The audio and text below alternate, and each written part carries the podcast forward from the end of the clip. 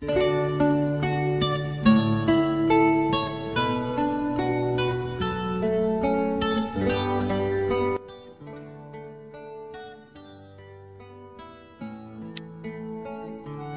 最温暖的声音为妈妈们排忧解难，用最动听的音符感动每一个听众。这里是妈妈 FM，你好，我是今天的主播纱织小姐，很高兴在这里遇见你。今天的节目，我们一起来讨论这样一个话题，来自一位妈妈朋友的感悟。原来。担心也是一种诅咒。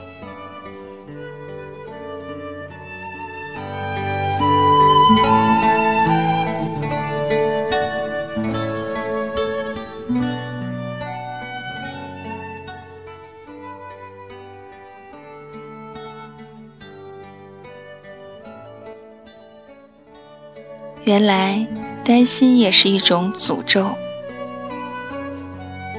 当你还在我肚子里的时，你出生时，所以你刚刚咕咕坠地，我就急着数你的手指头和脚趾头，一、二、三、四、五，一、二、三、四、五，我才长长的舒了一口气。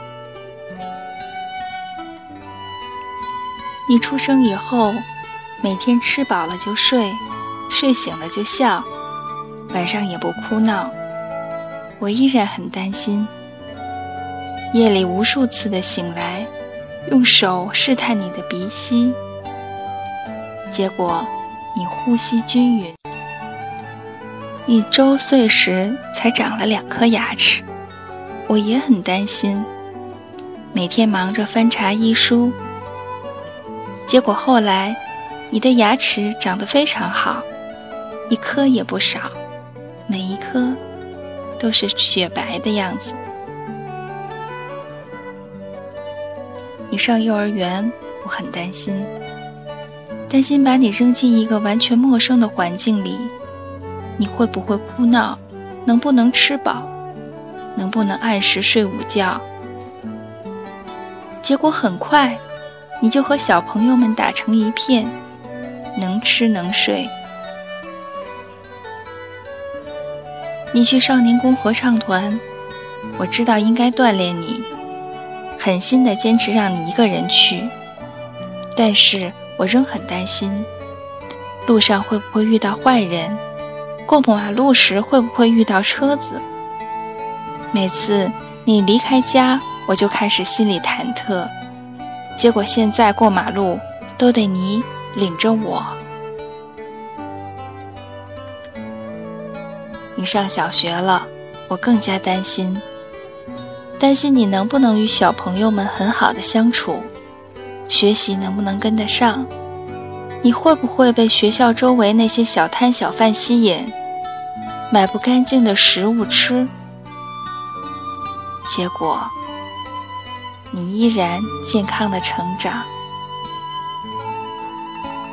你上初中了，我更担心，担心你的身体能不能承受繁重的学习，你能不能长得太胖，会不会长得太高，你能不能考上高中？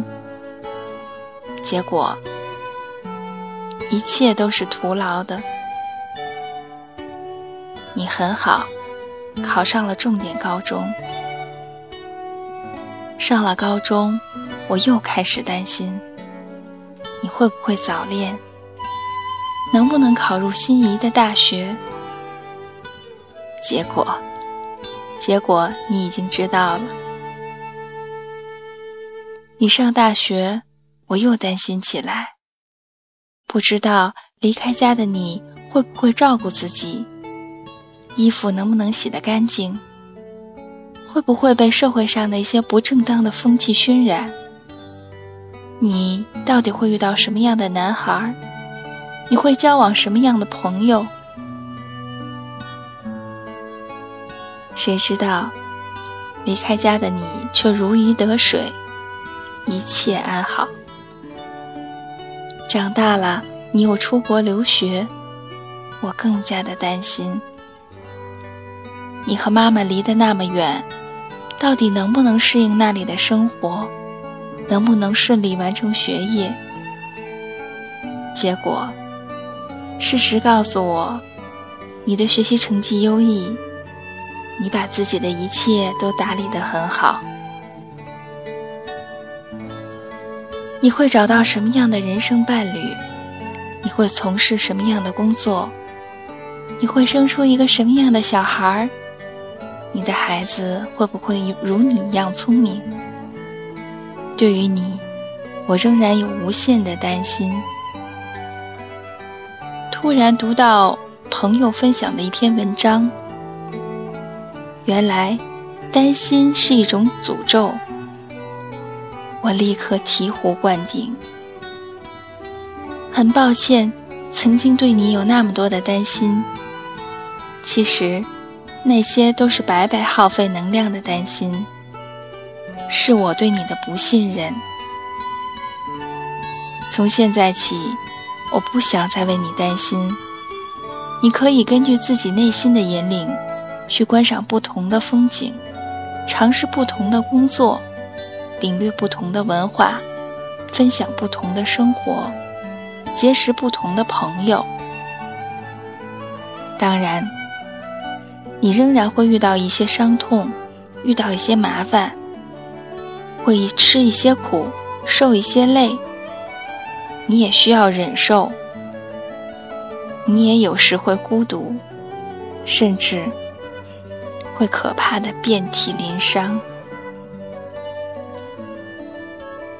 可是，相信这些对你来说是享用终生的修炼。当你有一天也年老时，或者当你有一天也当了妈妈。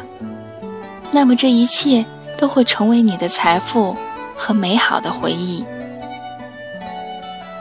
生活总是这样，你以为失去的，可能在来的路上；你以为拥有的，可能在去的途中。我现在能教给你的，只有简简单单的一句话：坚持学习，多读书。完善自己，遇事不急不躁，内心淡定从容。那么，你必定会成长为一个完整的人。一件事情，如果你用很大的念力去相信它，它就会如你所相信的去实现。一个妈妈如果相信她的孩子有能力去面对自己的生活困境，那么，这个相信就是一个圆满的祝福，孩子也会因着这样的祝福而蒙福。相反的，如果一个母亲老是觉得自己的孩子不懂事，一定会吃亏上当，那么，这个担心很有可能就成为了一个诅咒。以后，你的孩子果然就如你之前所担心的那样，老是出状况。令你担心，你的愿有多大，实践的力量就有多大。从今天起，我们要当心去检查自己的每一个念头。你对孩子是担心多还是祝福多呢？真的，爱你的孩子，与其担心，不如祝福吧。担心是一种诅咒。这句话是我从寂静法师的博客里看到的。看到这句话的时候，恍然大悟。仔细去思考这前后的逻辑，不难理解这句话是多么的精辟呀！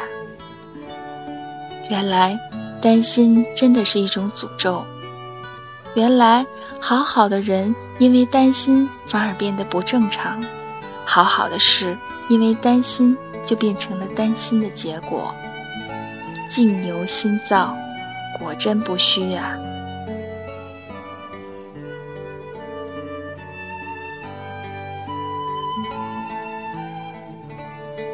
感谢你的收听，我是主播沙之。想听更多的妈妈 FM，可以微信搜索妈妈 FM，关注后继续收听。今天的节目就是这样，希望你的心情能如水般平静，度过这美好的一天。谢谢各位，再见。